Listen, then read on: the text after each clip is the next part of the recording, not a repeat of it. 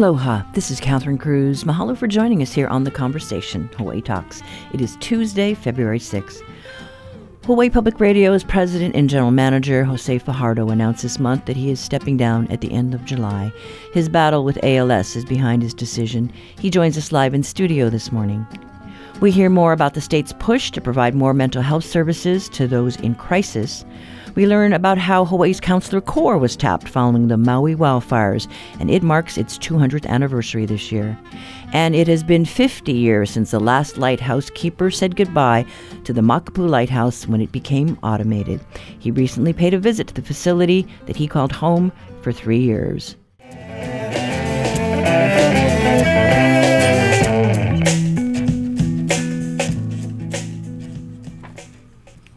This is The Conversation on Hawaii Public Radio. I'm Catherine Cruz. HPR's president and general manager, José Fajardo, recently announced he will be stepping down at the end of July. He's been the head of our station since May 2016. And during that time, HPR has expanded its state network of transmitters, invested in news and digital content, and has strengthened its financial standing. Jose was diagnosed with ALS, amyotrophic lateral sclerosis, back in 2021.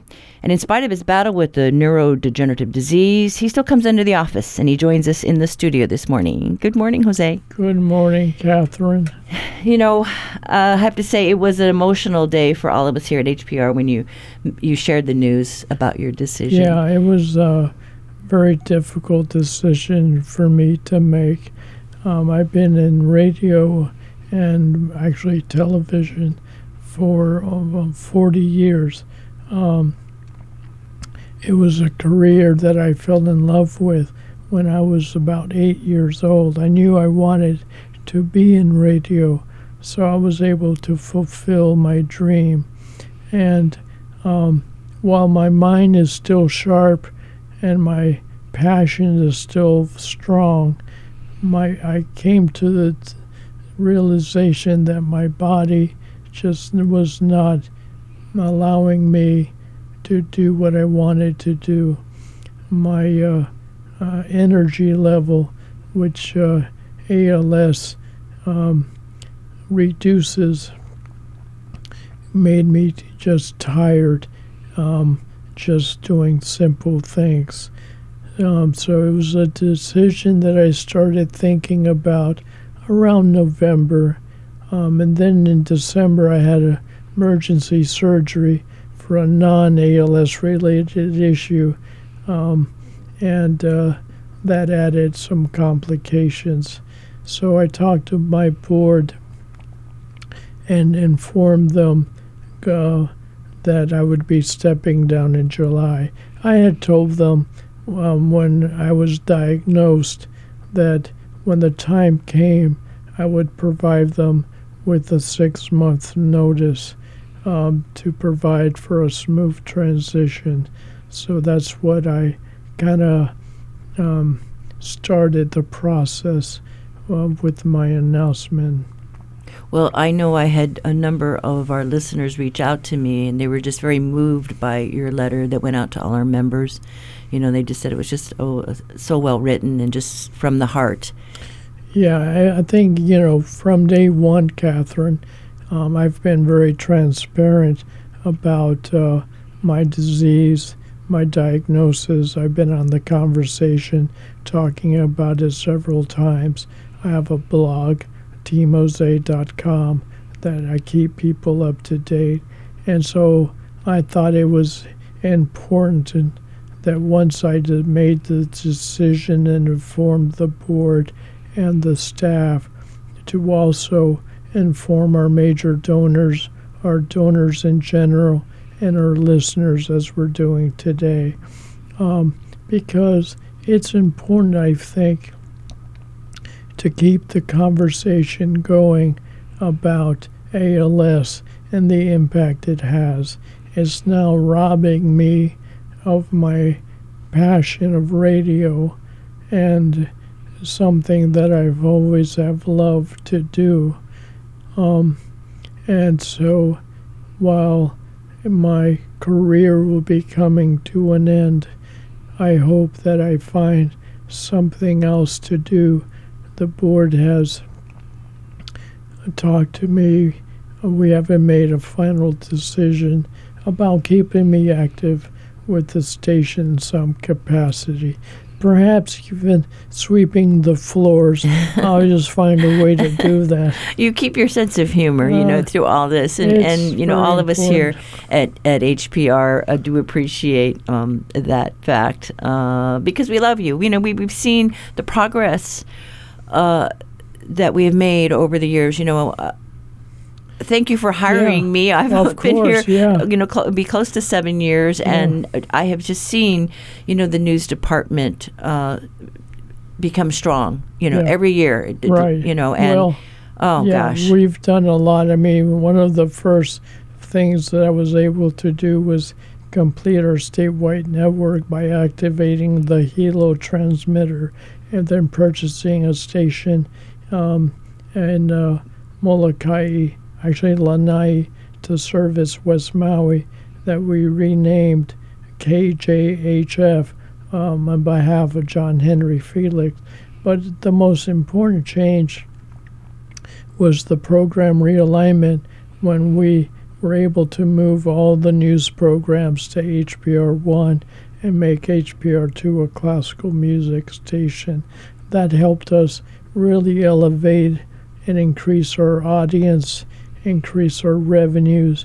We're now, we're a very financially sound station with surpluses that we're able to invest in capital and reinvest in people.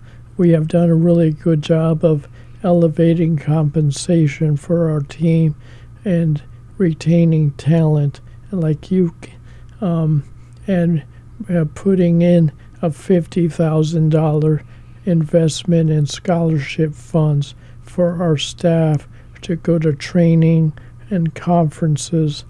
And I'm very proud of my time here at HPR. We have a great team, a great staff. We do really good quality work when it comes to local news. I mean, just yesterday you were in Maui. Yes. And so we are where we're supposed to be. Well, driving around Maui, I had to smile because I programmed HPR into the rental car and was able to listen to our signal. And I thought of John Henry Felix and the station, the transmitter, and knowing that our signal was really strong over there. It just made me smile. I was really happy. Yeah, I'm really happy about that because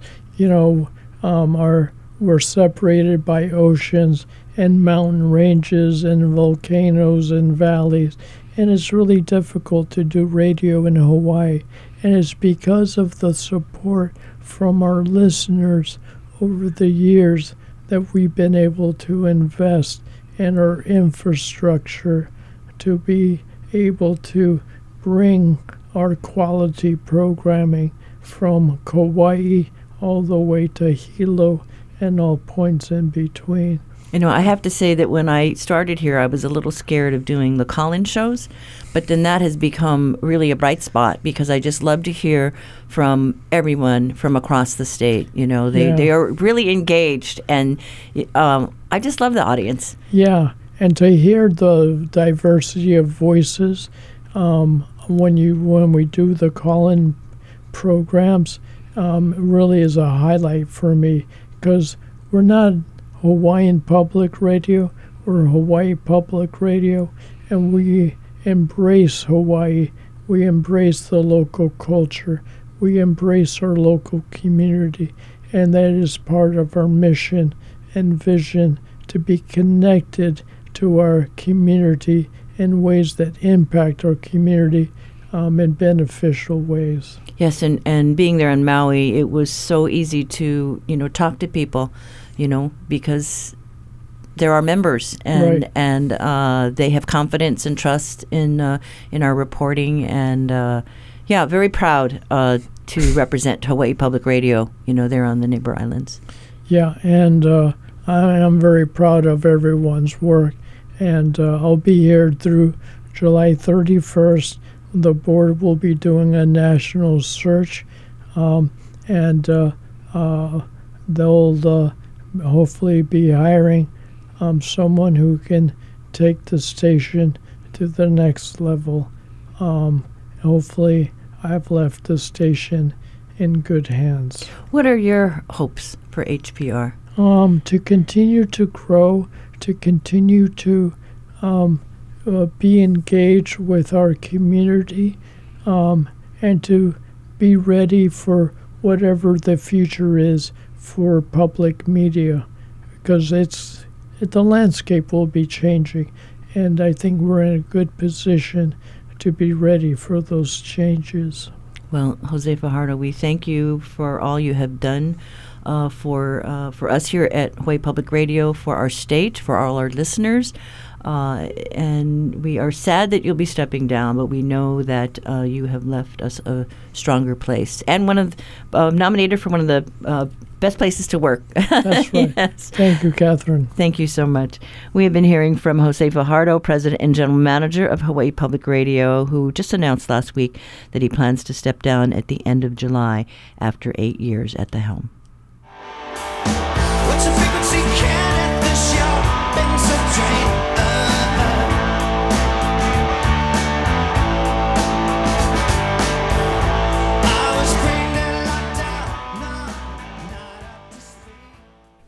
Do you love public radio? Would you like to join the team that puts your favorite HPR programs on the air? We may have the perfect job for you. HPR is hiring a full-time board operator. Audio editing and broadcasting experience are required, and skills as an on-air announcer are a plus. If this job opportunity is music to your ears, visit hawaiipublicradio.org/jobs to learn more. Today on The Daily, the explosive allegations that workers from a crucial UN relief agency participated in the October 7th attacks stunned the world late last month. What the accusations mean for Gazans and for Israel's war strategy. I'm Sabrina Tavernisi. That's today on The Daily from The New York Times. Beginning this afternoon at 1:30.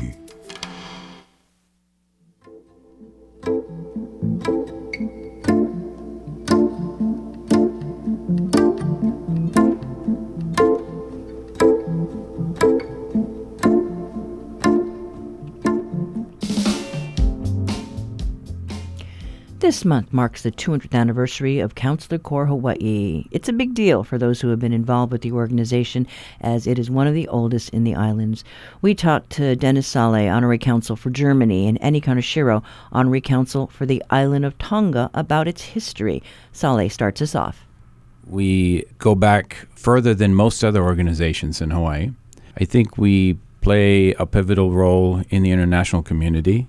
Of course, 200 years ago, the Consular Corps was small. We had two members in the beginning, the American consul and the British consul. Now we're at about 35 to 38, depends on who's coming and going. That's been the number for many decades now.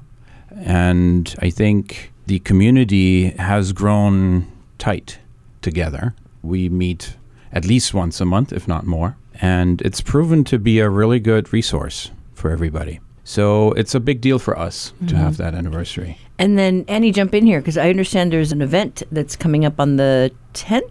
Yes, on Saturday, the 10th of February at the Royal Hawaiian Hotel, we'll be celebrating the 200th anniversary, as well as I'll be installed as dean for just 1 year. Mm-hmm.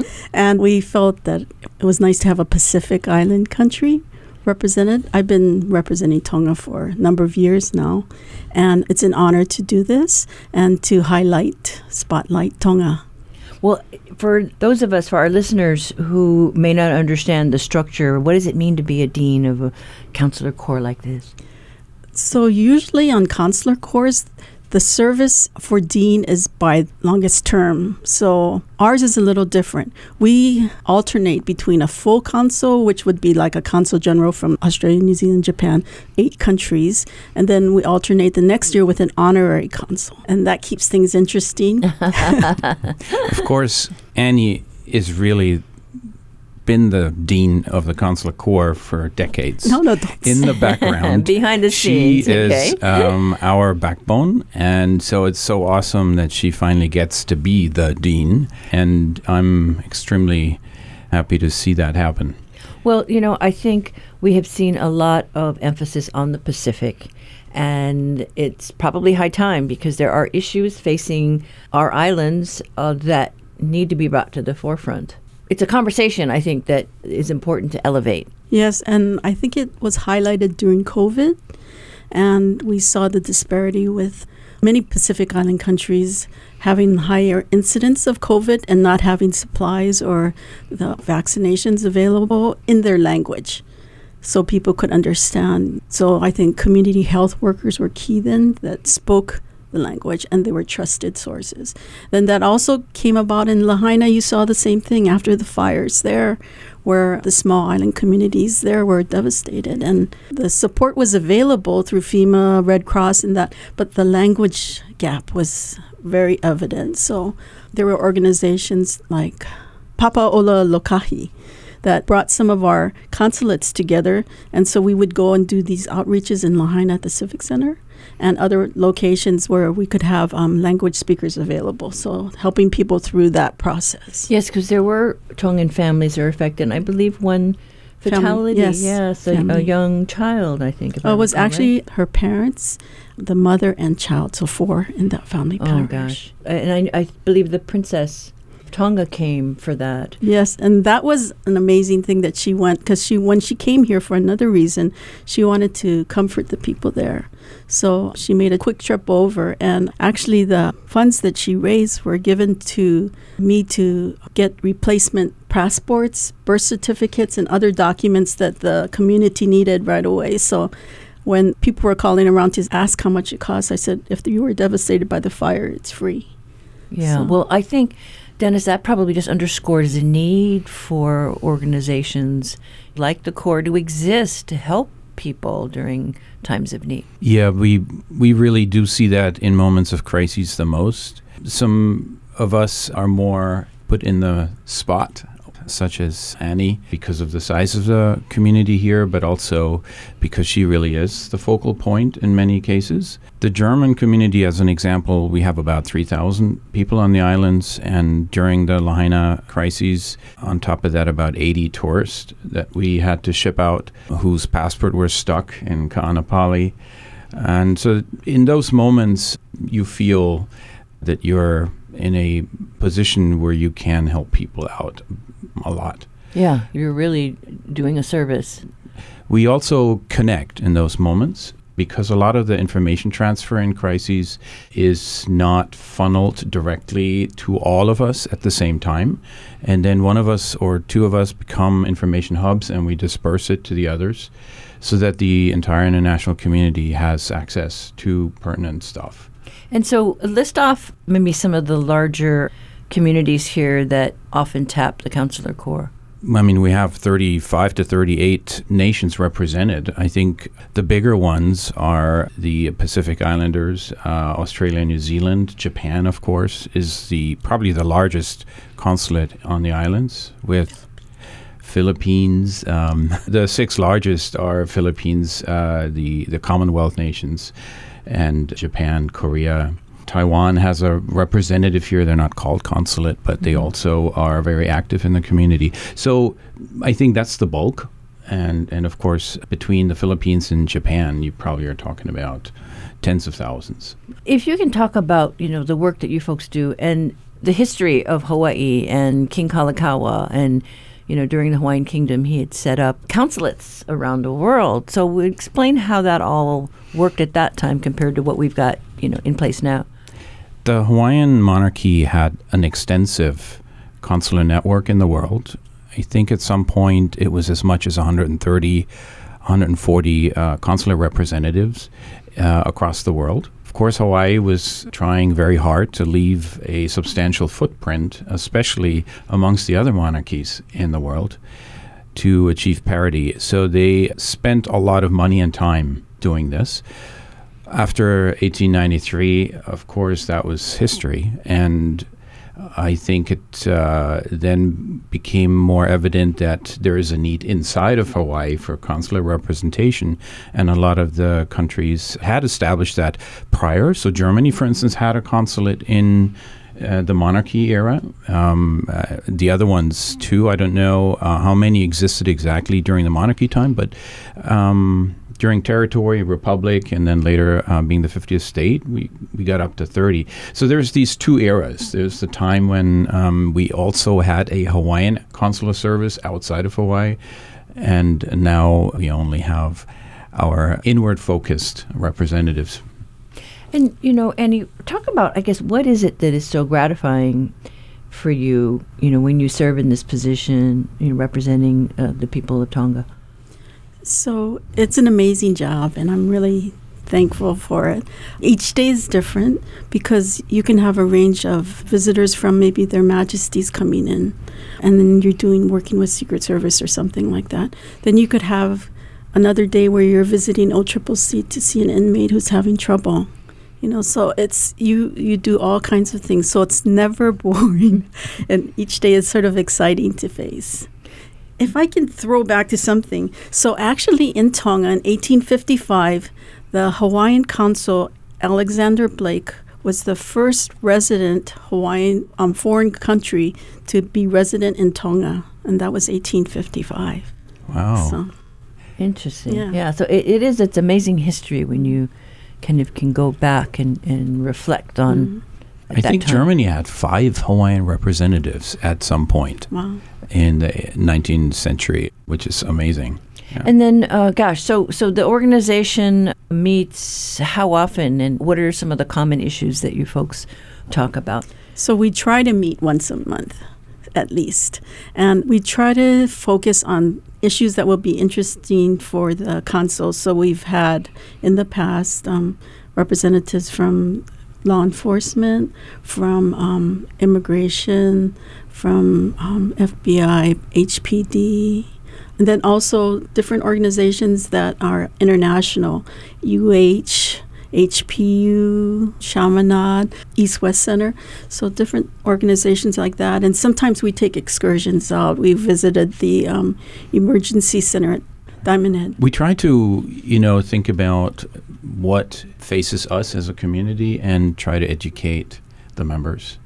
A lot of this is also about short and fast response options. So you want to know who is doing what in town, so that you can reach out when needs arise. That's really helpful. When there's, you know, especially when you have crises times, it's hard to get information and to relay stuff to the right person quickly, unless you know who it is already.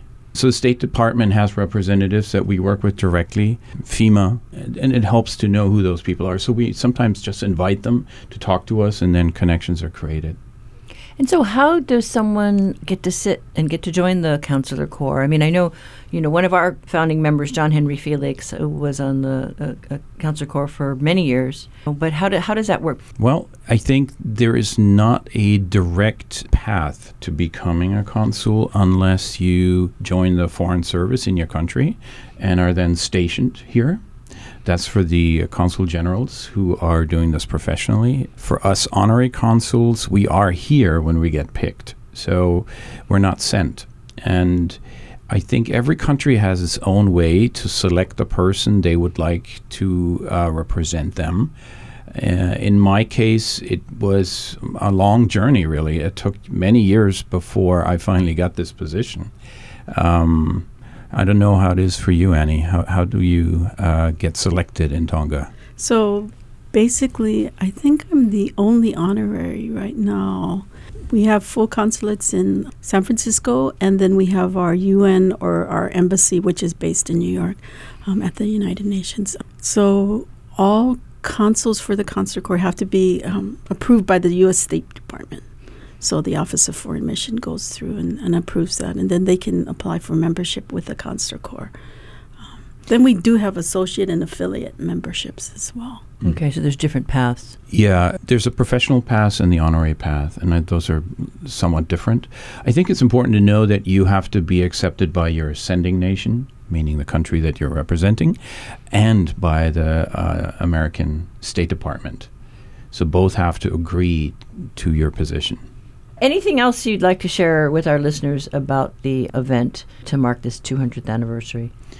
I think it's a wonderful part of Hawaiian history, especially because it is such an old organization. We really put a lot of effort into it. The Royal Hawaiian Hotel has been hosting us for so many years now, and we're so grateful for that because it is one of the most remarkable locations for this type of event. You know, they deck out the lawn for us. The Royal Hawaiian Band will be playing. We have some cultural acts every year that represent the nation. So Annie will be bringing a very special singer to our inaugural gala this year in February. And a lot of people just enjoy a really nice black tie event. and I think they are willing to help our organization with whatever it takes to make it happen. All right. Well, we thank both of you for coming down and sharing the story of the Consular Corps, and happy 200th anniversary. Oh, thank you. Thank you. That was Dennis Saleh and Annie Kanashiro, honorary consuls for Germany and Tonga, respectively. Consular Corps Hawaii marks its 200th anniversary with a gala on Saturday at the Royal Hawaiian Hotel. Find out more on the conversation page of our website later today.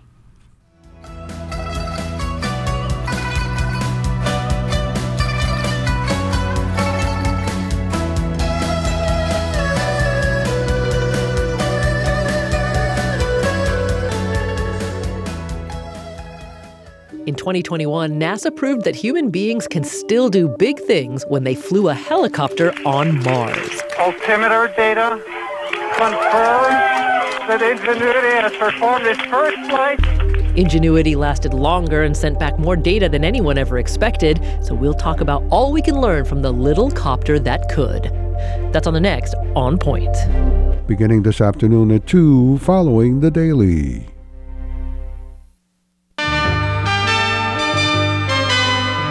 Each week, New Dimensions explores the social, political, scientific, environmental, and spiritual frontiers with some of today's foremost social innovators, thinkers, scientists, and creative artists. Hi, I'm Nikki Scully, author of Sekhmet, Transformation in the Belly of the Goddess. Next time on New Dimensions, I'll be talking about Egyptian alchemy of transformation. Sunday morning at 11.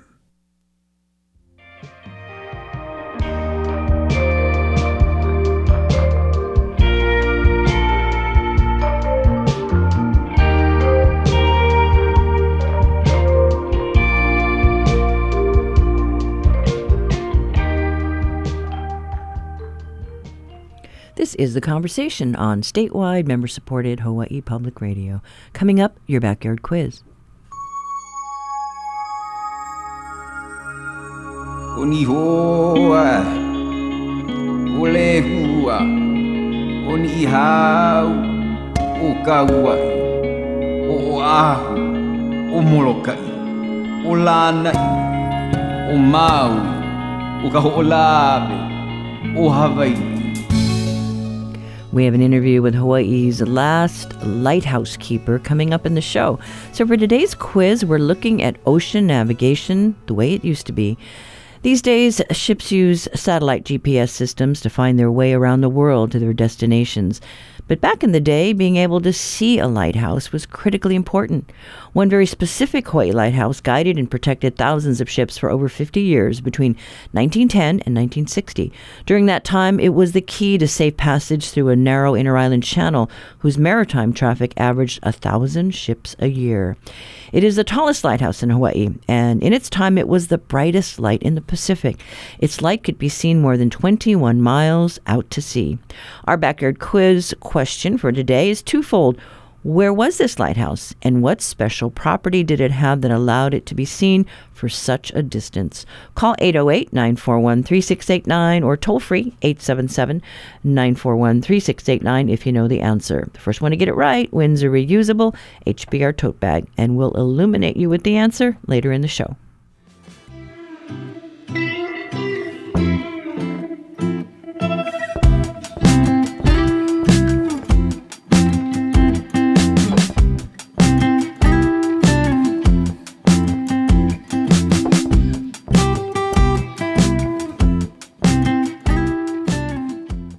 Support for the Backyard Quiz comes from Nareit Hawaii, which supports nonprofits providing parents and children experiencing homelessness with opportunities to secure housing, including Family Promise of Hawaii.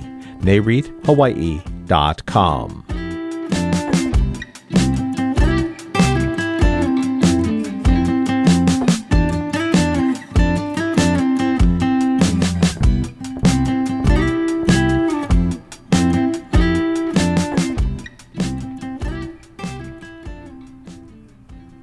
A new crisis center focused on mental health is set to open on Oahu soon. It aims to provide care without sending people to jail or to the hospital. HPR reporter Ashley Mizuo joins us to talk about the concept behind these behavioral health crisis centers. Good morning. Good morning. So it's called a behavioral health crisis center. It's meant to help people having a mental health crisis, and the goal there is to alleviate the pressure for from law enforcement and in emergency rooms. People suffering from mental illness make up only about 4% of our general population, but 17% of people in jail have serious mental illness, and over 70% of those with serious mental illness in jail also have substance abuse issues. Queens Hospital alone sees over 400 emergency department visits related to behavioral health every year. So right now, if a law enforcement officer finds someone on the street suffering from an acute mental health crisis, they would call on the mental health emergency worker for an evaluation, and that worker, which is contracted through Queens Medical Center, and they direct law enforcement to take them to the hospital if that's necessary. So the crisis center now becomes another option. It was adopted from a model used in Arizona that's seen a lot of success. Over there, law enforcement officers in Phoenix have a guaranteed drop-off time at one of these centers within 10 minutes. Dr. Chad Koyanagi, he's the department's mental health division's medical director for Crisis Continuum.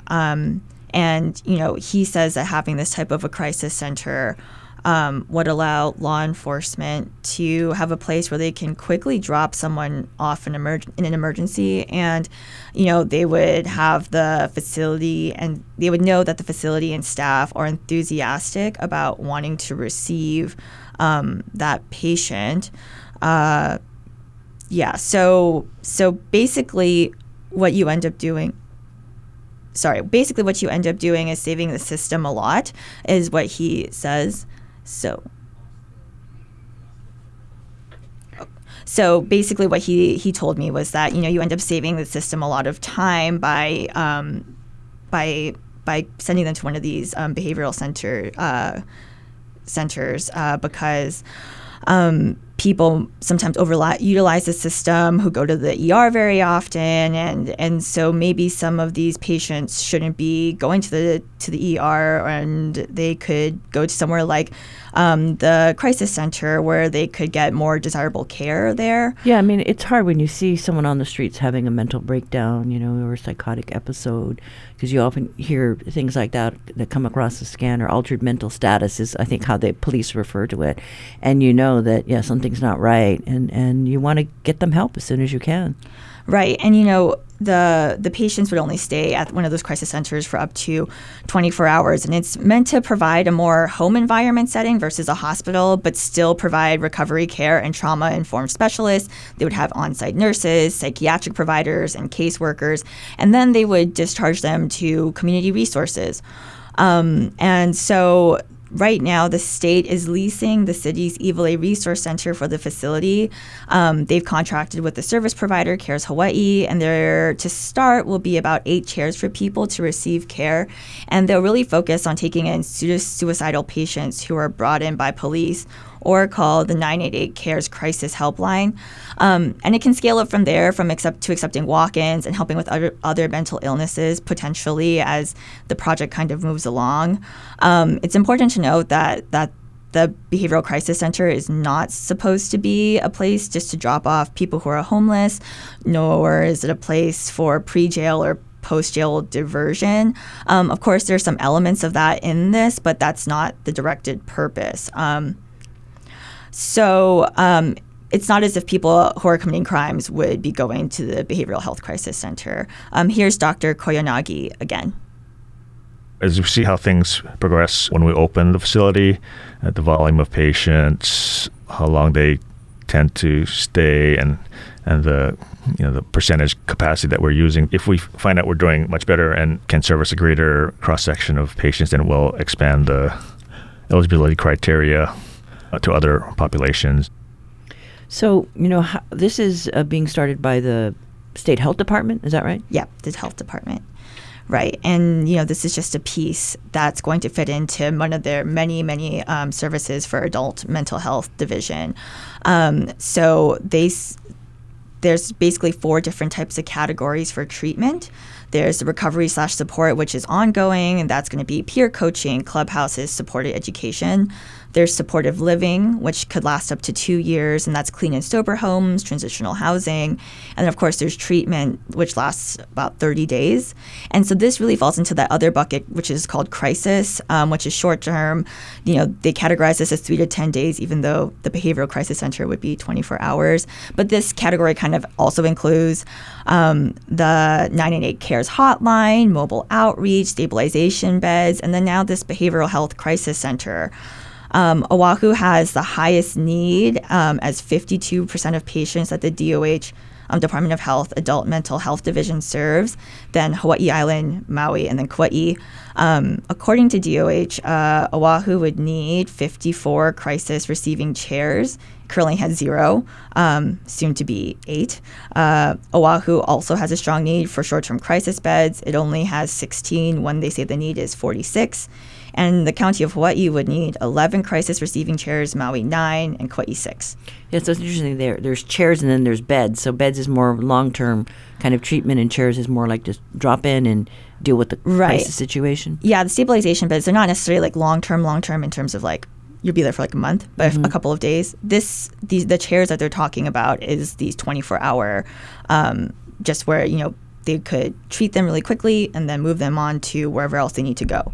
The legislature has been really focused on this topic because a bill to fund these types of centers, the behavioral health centers, actually failed last session. It didn't get funding, and but in the interim, the Department of Health used about a little over $2 million in federal American Rescue Plan funding to open this Iwalei location. Governor Josh Green this year has requested an additional $6.7 million from the legislature to continue to fund these crisis centers and other supporting housing services. And lawmakers are really closely watching the progress of this Iwalei Crisis Center because they want the results of this first Behavioral Crisis Center to inform how they should build more of them. And so they are also hearing a bill this session that would fund 2 more of these behavioral health crisis centers. So Representative Della Abelotti at yesterday's informational briefing, they discussed the Iwalei Behavioral Health Crisis Center, and this is what she said. We want to track the physical renovations that might be needed and making sure that the operations are moving quickly so that we can move in parallel, and that this pilot project, which it has been illustrated as we desperately need by the slides that you've provided, that we are moving forward with it because governor's team has the flexibility and the money to do this. And then we're also moving bills to help support this process. So during yesterday's hearing, informational hearing, Representative Abelotti, as well as Senator Ben Ventura, they were really hammering in on, the governor's office as well as the Department of Health to really come up with these types of solutions to help people suffering from severe mental illness. And this is just going to be another big piece of that. Right. Did they say where on the neighbor islands they might consider the next one? They're thinking they're trying to decide, it's all dependent on need, and so they're saying either West Oahu or a neighbor island. They're trying to figure out which would be more appropriate. So this bill to build more of them is going to be held for decision tomorrow in Representative Abelotti's Health and Homelessness Committee. Okay, all right, we'll see where this goes. But you've got to try something, right? And hopefully they're successful. We have been talking to HPR's Ashley Mizuo about behavioral health crisis centers. You can read more about it on our website, hawaiipublicradio.org.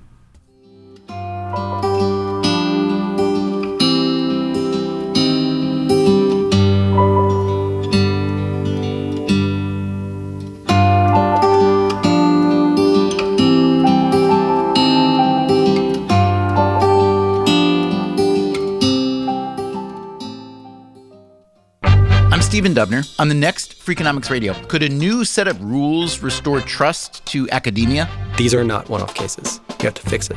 But is academia even capable of changing? I think that my generation fought against the open science movement for far too long. The hidden side of academic fraud. That's next time on Freakonomics Radio. Beginning this evening at 7, following Counterspin.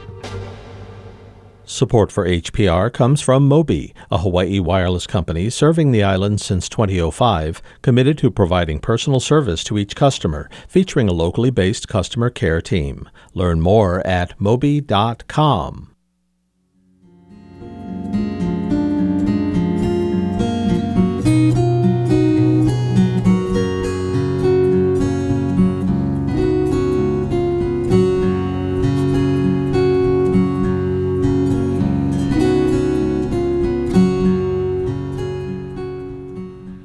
It's now time to illuminate the backyard quiz answer. Earlier, we asked you about a lighthouse that lit up a narrow and treacherous inter-island channel. The structure was located at Kalaupapa on Molokai and was built in 1909. Fear of Hansen's disease from the Kalaupapa settlement had kept officials from building a lighthouse earlier at the site. It was only when Molokai came under the jurisdiction of the U.S. 12th Lighthouse District after annexation that construction was ordered. The Kalaupapa Lighthouse is the tallest lighthouse in the islands, rising 120 feet. You have to climb up 189 steps to reach the top. The light from the top shone for 21 miles. It had a specific feature that was rare at the time, a Fresnel lens, a device that allowed an electric light beam to travel farther and shine brighter than any previous design. The tower is now on the National Register of Historic Places and still serves as an inspiration for art, music, and the daily lives of people in Kalaupapa. We have no winners today, but that's our quiz. If you have an idea for one, send it to talkback at hawaiipublicradio.org.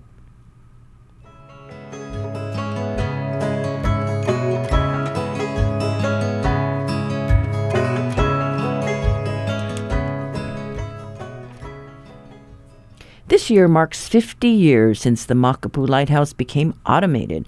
Ron Chanfrani was the final lighthouse keeper back when it was under the jurisdiction of the U.S. Coast Guard. He returned to Hawaii recently and was given a VIP tour of the lighthouse, honoring his service and his part in lighthouse history. The retired Coast Guard petty officer now lives in Rhode Island and recalled getting the plum assignment here in the islands. Well, when I received my orders, it said 14th Coast Guard District, which is Hawaii, tentative assignment, officer in charge of Makapu'u Point Light Station. And I had never been stationed at a light station before. I had no clue. I really didn't know a heck of a lot about Hawaii, except it was beautiful. So I contacted the officer in charge of the station, and he sent me some photos. And I couldn't believe it. I mean, the place was absolutely gorgeous. So I was overseas at the time, so I sent the photos to my wife. She was very excited, and we ended up going there. It was an unbelievable 3 years. It was pretty isolated. I had 2 children while we were there, twin girls and a son, and the girls don't remember any of it because they were born there. My son was about around 5, so he remembers a little bit of it, and he's been actually back there. We had a great time. We used to go down to the tide pools, which is about halfway down that road. We could park along the side and hike down. I used to have to carry him up because he was pretty young.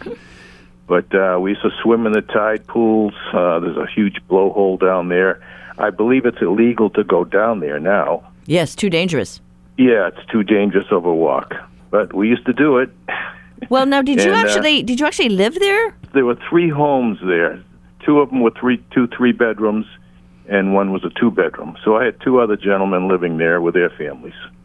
Wow! And we maintained the light, obviously, kept the grounds in beautiful shape, had an office, a garage, an emergency generator room in case the light did go out. Believe it or not, we got our water from a pump down at Sea Life Park. It would be pumped up to the top of the hill, gravity down to it was probably a 2,000-3,000 gallon water tank, and then gravitated right into our homes. That was kind of interesting. Well, now, did the light at the lighthouse ever go out? No, it never went out. We had it's called the lamp changer, and which had two bulbs on it, 2,000-watt bulbs. And if one of the bulbs went out, it would automatically replace it with the other bulb. So we never had a problem with that. Nope, not in the 3 years I was there. So what was that like, I mean, knowing that you were really the beacon of hope for mariners out there on the water? Kind of took it for granted, really. I mean, it was just so nice up there. I mean, uniform of the day, shorts and flip-flops. it was private back then. Yes. We had a gate at the bottom of the hill. There was no parking lot for tourists. We had a little gate shack down there where if any of our friends wanted to visit, they would have to ring. We had a crank phone down there, and it would ring up to the three homes, and whoever was on duty would answer the phone to find out if someone was coming down. Because if someone was coming down, you weren't going to go up at the same time. As you know, that road is narrow. Well, now, you have since returned to Hawaii to visit the lighthouse, but this particular trip marked 50 years since you were last manning the facility. And, you know, the Department of Land and Natural Resources has put in quite a penny to improve access to that area. What did you think about that? They sure did. I was highly impressed. It's really great for tourists now. The road is improved probably 100%.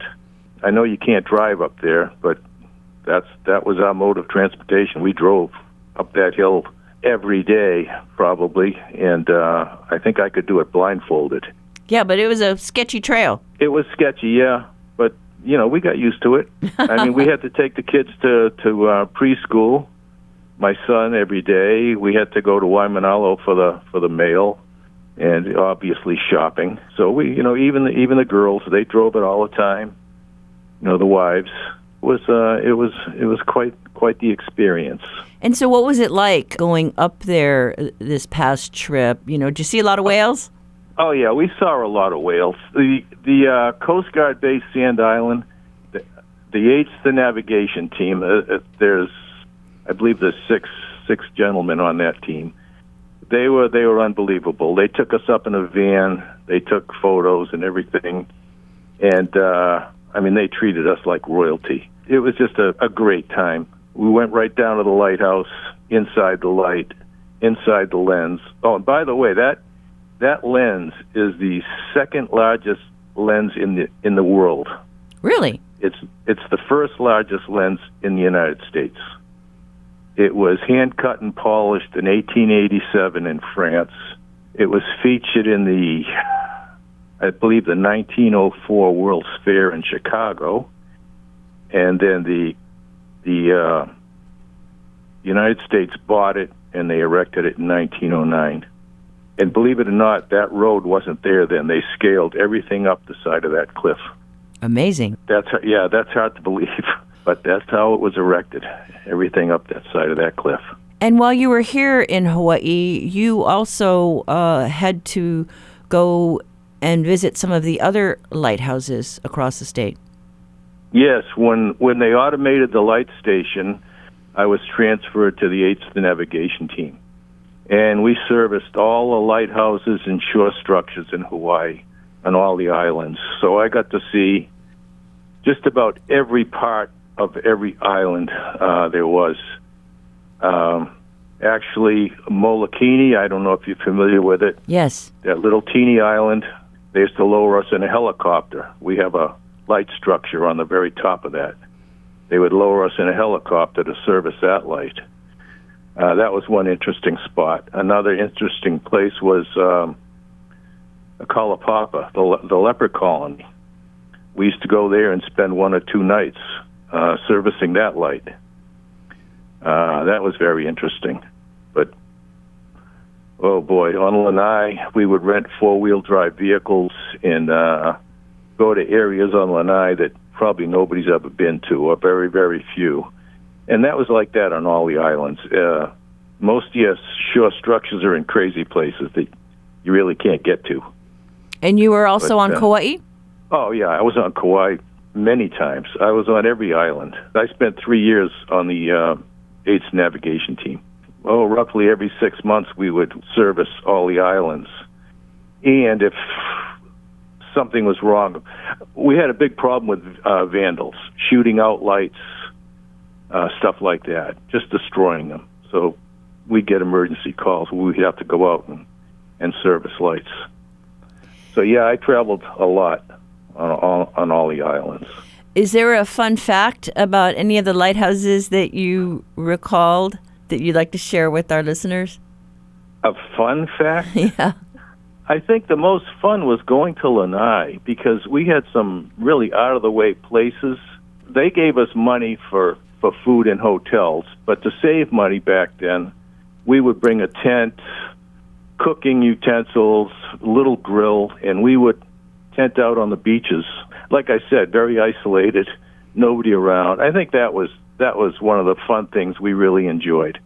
Same way on Molokai, we had lights where we would have to see the owner of the ranch get keys to their gates to get to our lights, and we would do the same thing there. But I can imagine, yep. You know, kind of the wilderness, rugged, remote, beautiful. Yeah, oh yeah. Other than that, we had a lot of great times traveling. On Lanai, we'd get on the pineapple docks. They would load us up with pineapples. I mean, we'd come back and we had pineapples for the entire neighborhood. So, yeah, it was a lot of fun. And that was Ron Chanfrani. He was the final lighthouse keeper in Hawaii. Makapu'u Lighthouse was the last to be automated. Chanfrani lived in housing at the facility with his young family. He has fond memories of life at the lighthouse, including the delivery of a bouquet of flowers for his wife from Hawaii Five-0 actor Jack Lord. The TV star sent them after filming for the series blocked the road to the lighthouse for a time. It had delayed the couple bringing home one of their twins from the hospital. Chanfrani saved newspaper clippings and photos and was grateful to revisit the lighthouse last month.